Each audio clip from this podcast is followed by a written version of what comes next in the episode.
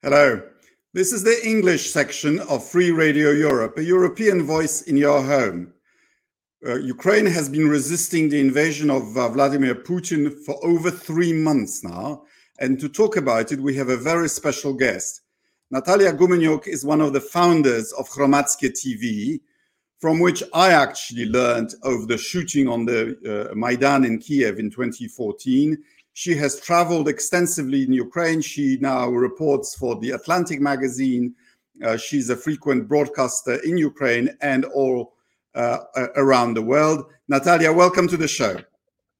Thank you. Good to be here. Uh, I'm in Warsaw, but uh, but where you are looks uh, familiar. yeah, I'm actually at your place. I really should be very transparent about that. And I probably in fact doesn't matter what was uh, the question uh, you would ask that would be something to start. I, you know i'm i'm really at this place where the, the which is a radek's home uh, where also my my mom now is uh, spending a bit of time with a nephew because they need to relocate because of the war for for some time from kiev they live not in a safe place. Uh, my, my, my sister also is already back, which is the sign that Ukrainians are coming back to home. But I'm saying that really, Radek, not to say thank you just for you, but maybe for everybody who watches that. For the last three months, I spent uh, mainly in Ukraine. I didn't travel abroad. I really knew that there was incredible support to the Ukrainians uh, all over the world, but also in Poland uh, and in Eastern Europe, that people were, uh, you know, showing extreme solidarity. But I'm honestly was really touched. I'm re- was pu- clearly touched when I was in the Warsaw station, when I've seen the signs in Ukrainian, in the uh, Polish trains, when you know a lot of people just ask to help but also the services. And you know like i could be able to, to buy a book in ukrainian and polish for the kids you know really welcoming the people. And i do think also uh, we now a lot complain uh, not like complain but ukraine addressed some urgent needs to win the war because of the drastic situation in the front line. Some things are not uh, moving very fast some things are lagging behind. There is some criticism also France or Germany or any other government. But I do think it's really, really when you're getting out of Ukraine, when you're really looking at what's happening, I do think that the first of all, the gratitude of the Ukrainian people should be immense. And doesn't matter what you would ask. That would be my first answer, anyways. Um, your family had a, quite an adventure getting out of Ukraine. It wasn't that easy, was it?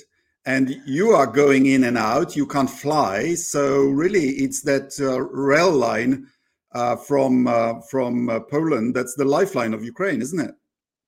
Uh, absolutely. Uh, you know, I'm honestly a bit privileged because, uh, you know, I'm a journalist. I know people abroad and all those incredible people, mainly my colleagues, you know, help to bring my family from Chernovitz to to Bucharest, which were like a great investigative reporters. Then my journalistic friends hosted my family in Tbilisi and Georgians showed also an incredible solidarity.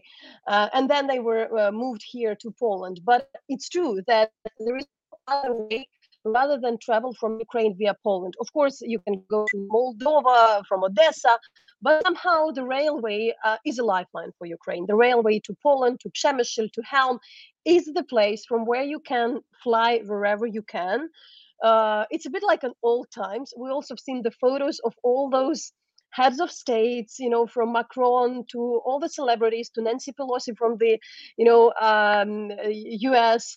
who were using this old-fashioned train. So the journey takes long. So you know, you're cautious whether you really need to leave the country, if you need it. But again, uh, this fact that it's happening and it's such uh, you know in such a scale and it's well thought of and organized it, it's really something which shouldn't be taken for granted I'd like to broach three subjects identity, occupation, and war crimes.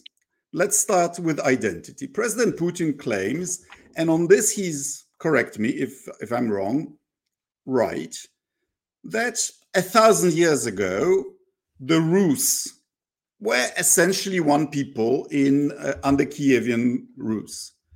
So he says that means we are one people, therefore Ukraine belongs to Russia. What do you say to that?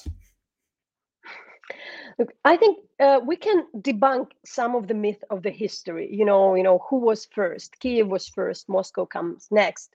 Uh, we can get into these debates uh, clearly and speak about the times when Ukraine was independent and who is the elder brother sister in in these relations.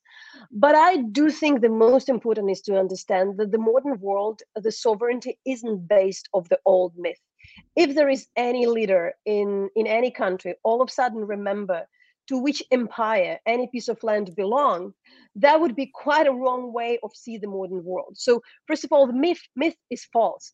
The second is it really doesn't matter at this moment. You know ukraine is independent state. It has its borders recognized borders. It has its statehood the country the nation the rules the constitution uh, there are international treaties. And that's probably would be my my key answer but let's dig a little deeper because you let me have a draft of your next article uh, in the Atlantic and um, based on extensive reporting all over Ukraine. And what struck me about it is that you prove what I've uh, suspected all along that part of the Ukrainian national identity is actually political. Namely, people, when they say they are Ukrainian, they mean we want democracy, we want self government we want uh, we don't want Putin as our president. Um, uh, is that am I right? Absolutely. You know, I, I, think for quite some time, it's often considered that there is a small minority of people, maybe sitting in the capitals, who care about the rule of law, democracy, human rights, but first of all, freedoms. And I myself was always suspicious about this concept because traveling around Ukraine, I always think it's not that case. But I was, as a Ukrainian reporter, knowing my country, I was also incredibly surprised how wherever I go, and it would be the towns in the rush, in the close to the Russian border or the town of Odessa.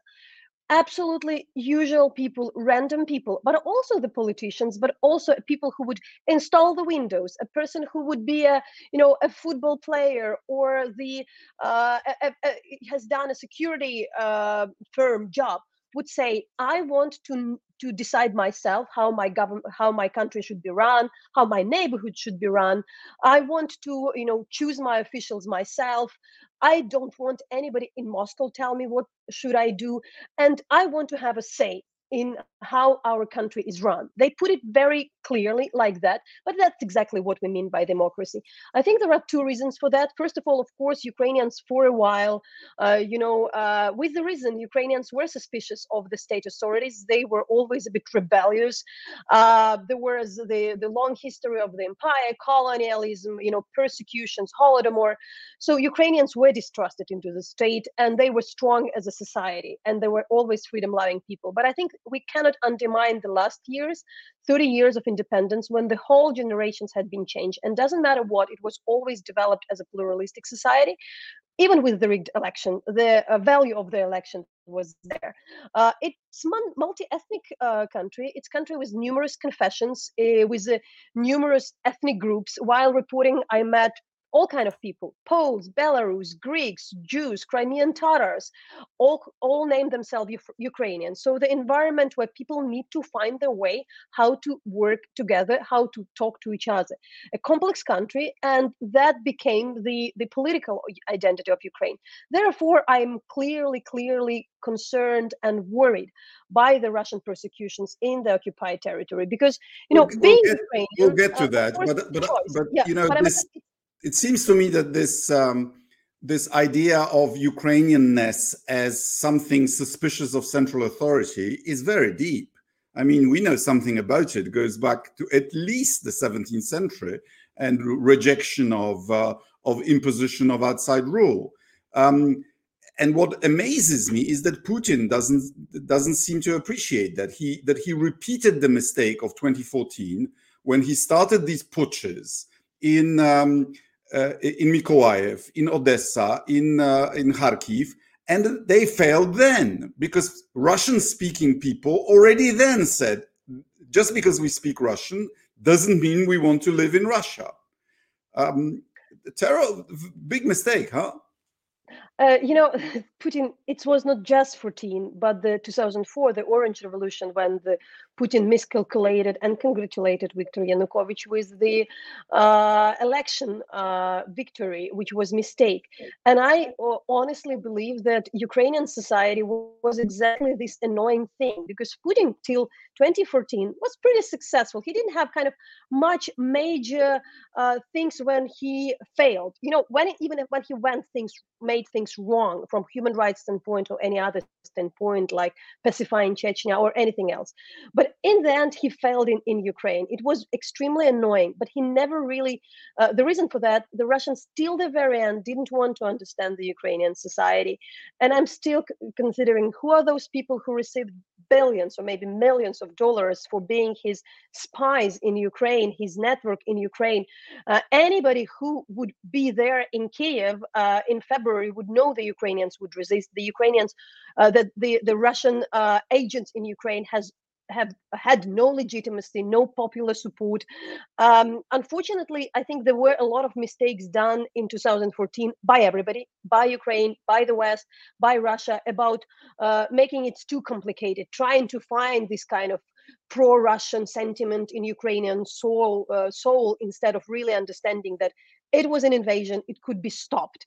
Uh, and a lot of manipulation around that were there and i think a lot of western media bought into that. But in the end we do understand. They, they really underestimated the idea that this society is different. It's uh, deeply uh, believe in the idea that it's up to them to decide. It's not really patriarchal despite of the you know of all the soviet union uh, legacy in the end uh, so the people are different. They want to be run in a different uh, way than russia. And i do think also the imperialism as a part of the russian identity played a huge role uh, why russia uh, waging those wars and why mainly ukrainians are very much different. Even belarusians who are let's say they're not like uh, you know now the belarus in authoritarian state but we see that they still uh, there is a signs of the rebellion in the country compared to Russia. I was in Mariupol about three weeks before the war broke out, and there was a feeling there that yeah, we are in Ukraine, but uh, if if there is something, if Putin invades, we'll be all right because we we are Russian speakers. Um, but in your in and and of course uh, this has tragically proven to be uh, otherwise. But in your article, I found an interesting. Um, uh, thought, namely that it was the self government reforms of Ukraine after 2014 that finally convinced people that they really can have their own mayors, their own city and local councils, really for the first time ever, uh, feeling like um, the uh, the masters of their own localities, and it was that which motivated the people of Mariupol, Russian speaking or people of Mariupol, to resist the invasion. Uh, absolutely. And I think that uh, a lot of people now also look into the history in Ukraine as well, remembering all of the cases when Ukrainians failed in the uh, eyes of the foreign threat or any kind of threat what I think is very new, you know, it's in the modern history the longest period Ukraine exists as a full scale, full, full, full um, functioning state for the 30 years. And especially the last eight years, uh, you know, they were democratic. They were when people felt it's their country.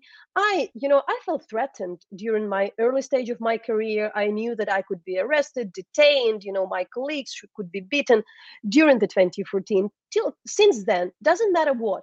I never felt you know uh, threatened by my my uh, state. I wouldn't feel suspicious about the police. And now if we travel i would see ukrainian army as somebody to protect me. And if i see the ukrainian officials you know he might be doing not perfectly but i know he's there to serve me is he's not my enemy and i think what is also underestimated by everybody and it's quite a new phenomenon that really it's this unique moment of history when ukrainian society fully embrace their statehood and also the civil servants and the officials uh, uh, people from all political parties are you know they are as one nation they have their roles. They you know the, the activists should keep the government accountable, but still it's not a hostile government. There should be this cooperation. And indeed, this decentralization reform I think it was one of the major success because a lot of international press is focused on Zelensky, and we should give the credit to him. Uh, and even I was asked sometimes by some American colleague why he so has so much on his so- shoulders, and I said like that's not really the case. You maybe not know it. We really feel that the governors are there, the city mayors are there, the uh, local MPs are there, and the, the, the, anybody who is in power is there. They do things between themselves. They talk to each other. Otherwise, of course, that won't work. So Mariupol is helped by the neighboring uh, region of Zaporizhia. You know, Donbass is held by Dnipro. That's also happening uh, all the time. And of course, I think this idea that, of course, the Russian speakers, uh, it, it, was, of course, overused by the spin doctors as well. Um, but on a short note, everybody is a Russian speaker in, in Ukraine, right? I mean, it's true. You know, like, of course, we have the, you know, the new generation, which may know Russian a bit less but but of course this language is also a part of our identity. It, we own this language uh, i'm also on this side. I am bilingual in both. I appreciate ukrainian because it was persecuted for many years. We need to preserve it. But i think it's um, you know it, it's really it, it really means nothing if you speak about the political choice. Mm-hmm. and um, what you describe is this um, self organization of localities and a, a flowering of uh, uh, self help, just citizens spontaneously uh, getting together to, to, to, to carry out a task. That's a very different political culture from the sort of top down vertical of power that we have in Russia, right? Uh, I do think it's it's it's it's I, I think at the moment of the history, the countries cannot be more different in a way, because I think that of course there is a Soviet tradition where the initiatives is Spanish, in this regard, I do see that exactly what's happening now. The people who take initiative, who, who do something, are the most appreciated by the state, by the country, by their citizens. And I was really amazed by the couple of people in in my reporting. That would be a usual, you know, uh, person from Kharkiv who is a volunteer, who repaired furniture but organized the whole shelter or that could be somebody else you know all of these people and what i also saw that uh, they engage the others, they engage then in different neighbors, but also what became very interesting in this war, you know, we had uh, the cases of incredible heroic acts of the Ukrainian volunteers in 2014. What is interesting now, they really work with the state. So, for instance, that guy, what he did, he needed to evacuate people. He called the villages' heads in the neighboring village whether you would accept our people. It was an absolutely direct thing you know or somebody who is in chernihiv another pizza owner restaurant who called the geological service in chernihiv when there was no no water and saying like can you make help us to make a proper well and we would bring back the water to the uh, tubes? Which also speaks uh, not just about the amazing civil society ukraine has which is also in the part of the identity but also it became the part of the state. The state started to understand that it's normal that those people that we should cooperate. We shouldn't be frightened of our own people, which Russian state is, of course, frightened of their mm-hmm. own people. Mm-hmm. Let's talk about the occupation. The traditional Russian rule book, as experienced uh, here in Central Europe in the 1940s and 50s, would be to exterminate or, or expel uh, elites, uh, up to 10% of the population in the Baltic states, for example, to take over the media, to take over the uh, social, the uh, security services, the youth organizations, and so on, to then bring some people from outside, uh, you know, sympathetic to Russia in the case of Sovietization, um, local communists, then to empower some uh, criminals, uh, uh, some people who, who were at the bottom of the social ladder in the previous system, and to make them the new elite it wasn't really like that in Crimea, was it? I mean, the occupation, just the fact that some of the traitor Ukrainian officers were in command of Russian ships suggests to me that the uh, method was um, less brutal. But uh, but now it's what they are doing in the occupied territories seems to me in Mariupol, for example, seems to me more similar to what they did in Chechnya than to what they did in um, in Central Europe after the war.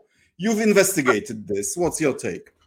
Uh, so I uh, was, I written a book on occupation of Crimea. I was following the Donbas war for the last eight years, and I think the first scenario you describe was in fact enforced both in Crimea and so-called Donetsk. Uh, it just was made in the 20th century way, with kind of media, with these soft power tools, you know, rigged elections, all kind of the things, uh, propaganda, manipulation. So it was exactly the scenario. What we becoming uh, extremely, extremely worried now because there is this new occupation of, for instance, the southern region of Kherson, which is more than a million people, um, million point six. Uh, I, I, I put these figures just to understand the scale. Zaporizhia region and previously not occupied part of the Donbas um, that we also were afraid that that would be the elites who would be attacked. We we seen this scenario. Journalists, maybe war veterans, you know, or people who had connection to the army, or maybe the the people who had connection to the former authorities, uh, which is so many people. We understood it's wrong. You know, there is no sign that Russia really wants to kind of persuade anybody in Ukraine that they are good guys. It's really like pacification of the Chechnya style and I do think that's something Ukrainians underestimated. As it said, the generals and everybody's preparing for the previous war. Uh, and what we understand, there would be attack on every single person. I wonder, should we call an elite uh, just uh, the most active representative of the village which delivering bread for the people you know he should be an elite but it could be an absolutely ordinary person so now to be under the threat it's enough to be the uh, somebody who is not openly supporting Russia. They see every single Ukrainian, every single person who even kind of shows that why did you come? It could be a lady as uh, as somebody who they. But is that logical from that point of view? You know, I read. I, I started my reporting career in Afghanistan, and I recently read the book of a Lithuanian soldier who was with the same with the first contingent of the Soviet army occupying Afghanistan back in, in 79 80. And he says that um, against GRU advice, they were attacking uh, and robbing Afghan villages. And as a result, the majority of villages being neutral at the beginning were uniformly hostile by the end of the first round. Uh, if you create the impression that anybody can be a victim, that surely uh, makes everybody angry and everybody hostile. And uh, young people feel that the only way to preserve themselves is to uh, join the resistance or, or, or, leave and join the Ukrainian army. Doesn't this seem self-defeating um, uh, on on the part of the Russians, given the fact that Ukraine is so much bigger than Chechnya? I mean, they ju- they don't have the personnel, they don't have the means to to to to remake Ukraine the way they they've remade Chechnya. Clearly, because now we were, while working on the project on the documenting war crimes and testimonies in our team, there are people who also worked on Syria. And wherever I communicate with them, they say they are doing the same as they've done in Aleppo. It's nothing new. And also, some of the uh, renowned journalists coming to our place and with whom I'm working, they've been to Chechnya and they really say they're doing the very much same. They twiddle a bit. They make it kind of more modern strategy than it was in 94 or 99.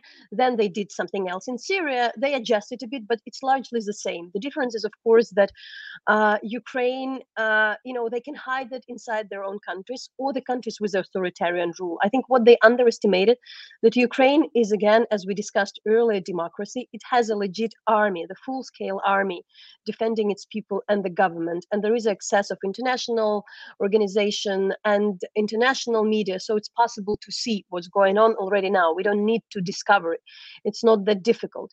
But indeed the the scale is different and i do think that they really totally underestimated uh, uh, because the, this culture of impunity which was in the russian army because we understand they are even the same generals even the same people who committing the very same crime the same brigades of the russian army who were in grozny then in aleppo and now in uh, somewhere in in Mariupol. It could be proven that they are them. So there is some, um, you know, uh, the, the, the long-lasting history of that particular army, first of all, uh, but also um, what is also striking that even in these circumstances, uh, the, the, Russian President Putin gives the medal to the people who were in Bucha, which, if when I talk to the lawyers, would be this difficult usually to establish connection of the leader for the responsibility of the crimes against humanity. If he didn't so, it would be difficult to prove. Now it okay, makes it easier. Let's get to that. In uh, where you are in Poland, local people still remember when the Red Army came to liberate us, so to speak. And they remember three sentences in Russian. Ruki wierch, dawaj czasy, gdzie żeńszczyny? And the, the the deal between the Russian army traditionally and its leaders was we treat you like shit. We don't pay you. But when you get to enemy territory which my part of Poland was was regarded as partly um, you can do what you please. Um, to what extent uh, was what those Buryats did in Bucha um, and if a, a, a, result of this pre-modern deal within the Russian army, and to what extent, in your view, was it ordered? Um, so um, I probably would stress that there were not just the Buryats, but all other uh, regiments uh, from the investigation of the Russian investigative uh, magazine uh, which is considered extremist in Russia, in particular, the unit which was in Bucha was the one uh, partially based in uh, the western, uh, the east, the most eastern part of the Russian territory, where there were incredible amount of the murder cases inside the army, where people were frightened to, to send their sons, and this uh, sense of impunity was already there. However, I should say again, talking to the, I'm not, I'm a journalist, but of course I became more um, um, literate, uh, more, more, knowledgeable about the what constitutes war crimes and the crimes for instance, when a soldier and raped a person in the village, and that would be a war crime. But if, uh, because it could be his the aberration, you know, uh, maybe the commander didn't uh, follow, uh, he didn't follow some rules, commander didn't punish him. But um, what I understood, there were the cases when the commanders were committing those things and that it could be already the crimes against humanity. But what we also understand, Ukraine is pretty large.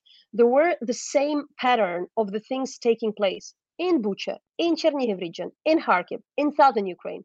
It couldn't be the same platoon. It couldn't be the same bus. Maybe there is not a written, uh, you know, uh, command how you need to do that. It shouldn't be there but it's already enough to to tell that. Uh, it's true that the, the, the poorest went to um, fight in Russia, and they were really stealing a lot. In and Ukraine. when I was talking in Ukraine, to people, so it was the poorest uh, Russian soldiers uh, sacking some of the wealthiest uh, Ukrainian suburbs, huh? Both wealthiest suburbs, but even in a small village, people thought like some of those people didn't know how to use gas. They were shocked that there is asphalt in the Ukrainian villages.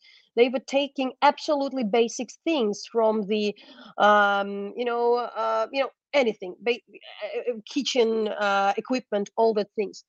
But there is one thing to mention. I think we cannot underestimate it.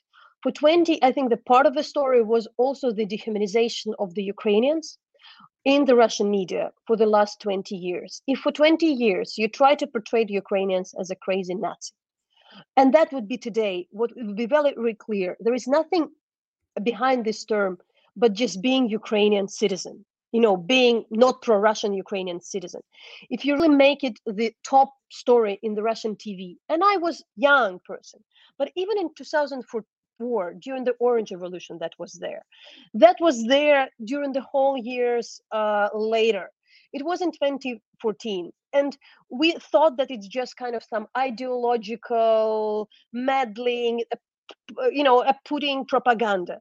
But that's the reason why every regime every every genocidal regime needs to do that because it needs to convince its own perpetrators that it's not really murder because those are not really people because people are uncomfortable with murdering people. So you have to say there are cockroaches, there are Nazis, there are their, their, their swine and so on. That's that's that's classic. That's Nazi. That's Rwanda. That's that's many other places. Um, uh, out of curiosity, any idea to what happened to that guy whose um, Russian wife so patriotically told him to rape uh, Ukrainian girls, but uh, but just to protect himself, and he was uh, then, I think, captured by Ukrainian forces. No, I have no, no, no. Now I don't really have probably information about him. You know, we have couple of cases when the Russians were uh, uh, charged, they were in trial, there were the court decisions. So for other life sentence for one uh, 22 year old. But the problem is, um, you know, which is the problem? Apart from the justice, Ukrainian, there are a lot of Ukrainians now imprisoned, uh, and luckily for us, the prisoners exchange also takes place. It's yes. hard, but Ukraine needs to bring back its people because we know also in uh, while being uh, detained by Russia, people are tortured, humiliated in various ways. So it's critically important to take them back. Like, for instance, it was critically important to take back those guys from the Zmeiny, from the Snake Island. You know, we told this famous phrase to the Russian uh, military ship. Uh, we know that they came back you know i mean some of them have given interviews but they were not in very good shape. We understand that there is you know the, the mental damage to them. So uh, ukraine gives some of the russians back uh, those who are captured but we should remember that now ukrainian government claims that there are more than 30000 russians killed. Um, and we even uh, don't know most, what is this figure. one of the most hopeful um, features of this war is that uh, thanks to social media, uh, and the prevalence of recording devices, um, you can now identify a significant proportion of the Russian soldiers doing those things, which should deprive the rest of them of the sense of um, uh, of anonymity. Because I think people do horrible things mostly when they think that they can get away with it because they are anonymous. Once they are not anonymous, it's harder, huh?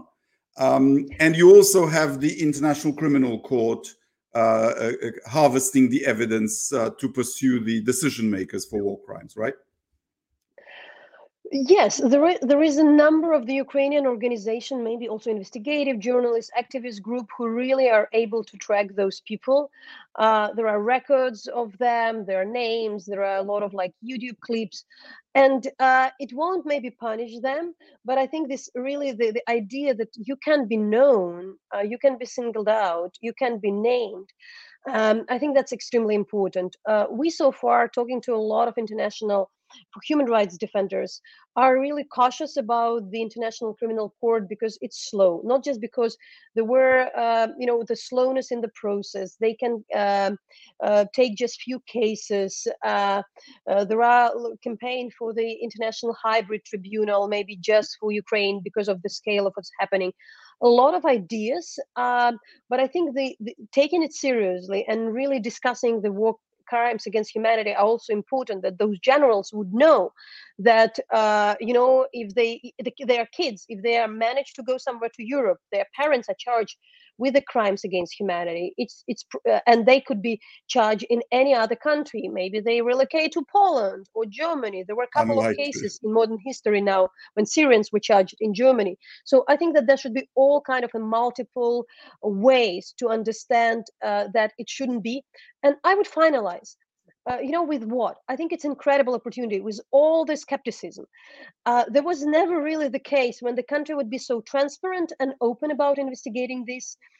Uh, so the people who from Georgia, from Moldova, from Libya, where Wagner Group operated, they're looking with a hope to Ukraine, saying that like if something could be done, this is exactly the case. There couldn't be more people, more organization, more access, more transparency in order to do this. So that could be clearly the Ukrainian and international effort finally to say that criminal justice could be served globally, not like the in previous cases when not many people are satisfied. What's your next project? What are you working on now?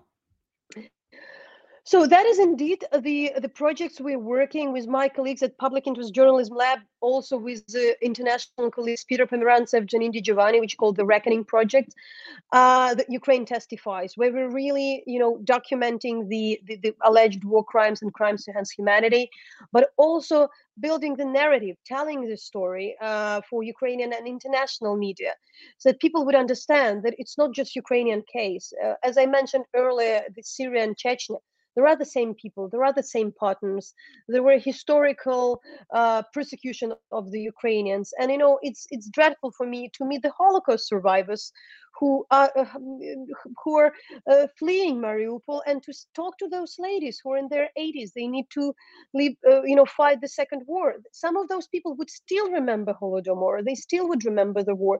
The people who lived through chernobyl and relocated and need, needed still to relocate again. The people who lived through the war of 2014, the Crimean Tatars who has been deported in 1944 and has to be uh, evacuated again. So I think for us it's very important that there won't be denial, as it sometimes still happens in, with the cases of Bosnia or even Chechnya, that we really record this. But the same thing, another project we do while documenting Ukraine, we don't want Ukraine to be docu- uh, to be shaped just with the war crimes and all these horrible things. Ukraine is a place of resilience. Ukraine is a place of hope.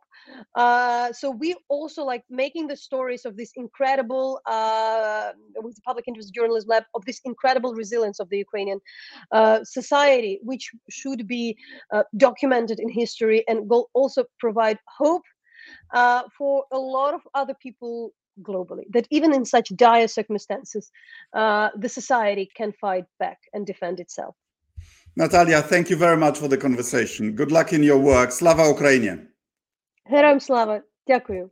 Thanks. Bye.